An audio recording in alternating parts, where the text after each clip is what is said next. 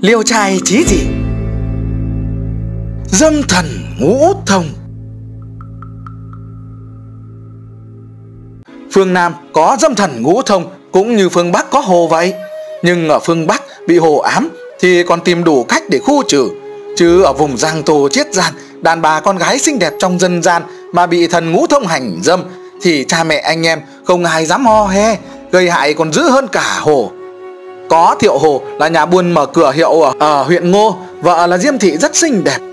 Một hôm có người đàn ông nghênh ngang từ ngoài vào Vỗ kiếm trừng mắt nhìn quanh. Vũ giả tớ gái trong nhà chạy sạch.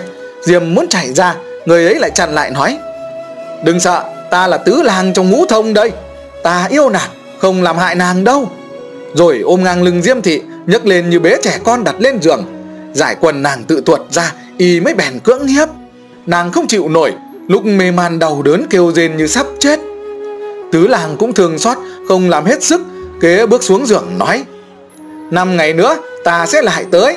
Rồi cứ thế bước đi. Hồ bày cửa hiệu ngoài cổng Để mấy đám tứ gái chạy tới thưa. Hồ biết là thần ngũ thông Nên không dám nói gì. Đến sáng thấy vợ mỏi mệt không dậy nổi, Trong lòng rất nhục nhã xấu hổ, Dặn người nhà không được kể rộng ra. Người đàn bà qua 4 ngày mới khỏe lại nhưng sợ thần ngũ thông lại tới, Đám vú giả tớ gái Không dám ngủ đêm trong phòng, Tránh hết ra ngoài nhà. Chỉ có người đàn bà buồn giàu Ngồi trước đèn chờ mà thôi. Không bao lâu, Tứ làng dắt hai người nữa tới, Đều là thiếu niên ôn nhã. Có tên Tiểu Đồng, Bày rượu thịt ra cùng ăn uống với người đàn bà. Người đàn bà xấu hổ cúi đầu, Họ ép uống rượu cũng không uống. Trong lòng nâm nấp lo sợ, Họ thay phiên hành dâm thì hết sống. Ba người uống rượu vui vẻ với nhau. Người gọi là đại ca, Người gọi là tam đệ. Uống đến khuya, Hai người khách đứng lên nói, Hôm nay tứ lang được mỹ nhân nên mời, Cũng nên gọi nhị lang, ngũ lang tới uống rượu mừng, Rồi từ biệt mà đi. Tứ lang kéo người đàn bà vào màn, Nàng mới khóc lóc năn nỉ. Tứ lang cứ ép giao hoan, Nàng máu me đầm đìa, Ngất đi không biết gì nữa. Tứ lang mới đi. Người đàn bà nằm vật ra giường khôn xiết căm hờn xấu hổ Nghĩ định tự tử, Nhưng treo cổ thì dây tự đứt. Mấy lần đều như thế cả, Khổ không sao chết được. May mà tứ làng cũng không tới thường, Cứ khoảng nàng đỡ bệnh mới lại tới một lần. Cứ thế hơn 3 tháng, Cả nhà mới không yên nổi. Có vạn sinh ở cuối kê, Là em họ ngoại của Thiệu, Dũng mãnh thiện xạ. Một hôm tới thăm Thiệu, Lúc ấy trời đã tối. Thiệu vì nhà khách đã cho gia nhân ở, Bèn đưa Vạn vào ngủ trong nhà. Vạn nằm hồi lâu không ngủ Nghe trong sân có tiếng chân người bèn núp cạnh cửa sổ nhìn ra.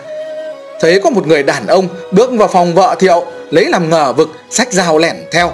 Thấy người ấy ngồi sánh vai với Diêm Thị, Trên bàn thì đầy rượu thịt, liền nổi giận sấn vào. Người đàn ông giật mình, Vội đứng dậy nắm lấy kiếm Thì đã bị chém toác đầu ngã xuống. Nhìn ra thì là một con ngựa con to như con lừa. Vạn mới kinh ngạc hỏi Diêm Thị, Người đàn bà kể lại mọi chuyện rồi nói các thần sắp tới, Làm sao bây giờ? Vạn xua tay ra hiệu, Đừng lên tiếng, Rồi tắt đèn cầm cung tên, Nằm chờ trong bóng tối. Không bao lâu, có 4 năm người trên không đáp xuống. Vạn bắn mau một phát, Người đi đầu chúng tên chết tươi. Ba người kia tức giận gầm thét, Tuốt kiếm xông vào tìm kẻ bắn tên. Vạn mới cầm đao, Núp sau cánh cửa im lặng không động đậy. Một người bước vào, Bị vạn chém trúng đầu cũng lăn ra chết. Vạn đứng im chỗ cũ Chờ hồi lâu thấy im ắng, Bèn bước ra gọi Thiệu dậy kể chuyện. Thiệu cả kinh cùng đốt đuốc vào xem, Thì thấy một con ngựa và hai con heo chết trong phòng. Cả nhà đều mừng rỡ, Nhưng sợ hai con quái còn sống, Tới trả thù, bèn giữ vạn ở lại. Nấu nướng thịt heo thịt ngựa, Đem lên mời, Thấy ngon ngọt khác hẳn thịt heo ngựa thường. Từ đó vạn sinh lừng lẫy tiếng tăm. Vạn ở lại hơn tháng, Không thấy đám quái tới nữa, Bèn từ giá thiệu Sắp lên đường thì có nhà buôn mỗ tới mời. Trước là mỗ có một con gái chưa lấy chồng, Chợt ngũ thông giữa ban ngày hiện ra Là một người đàn ông đẹp trai hơn 20 tuổi. Nói sẽ cưới cô gái làm vợ, Đưa 100 lượng vàng làm xính lễ, Rồi hẹn ngày cưới. Mỗ tính lại sắp tới ngày hẹn, Cả nhà mới lo sợ không yên. Nhưng nghe danh vạn sinh Ben nài nỉ mời bằng được về nhà. Nhưng sợ vạn từ chối, Nên giấu không nói thật. Thiếp tiệc xong, mới cho con gái mặc đẹp đẽ ra lạy chào. Vạn thấy cô gái khoảng 16-17 tuổi Dùng mạo xinh đẹp, Kinh ngạc không hiểu là có ý gì, Vội đứng lên chào. Mộ mới kéo ngồi xuống kể thật mọi việc. Vạn nghe thấy cả kinh, Nhưng bình sinh ý chí hào hùng, nên cũng không từ chối. Mộ cũng hòa rằng dây lụa ngũ sắc ngoài cổng, bảo vạn ngồi trong phòng. Đến trưa, vẫn không thấy ngũ thông tới. Vạn mừng rỡ nghĩ thầm, chắc tân lan là trong số đã bị mình giết.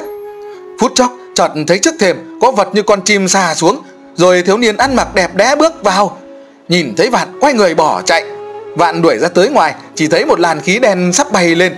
Vội rút đao nhảy lên chém theo, chặt đứt một chân. Thiếu niên kêu gào bay mất. Cúi xuống nhìn, khúc chân ấy là một móng lớn, to bằng bàn tay. Không biết là con gì. Tìm theo vết máu thì thấy nhảy xuống sông. Mỗ cả mừng, lại nghe nói vạn không có vợ.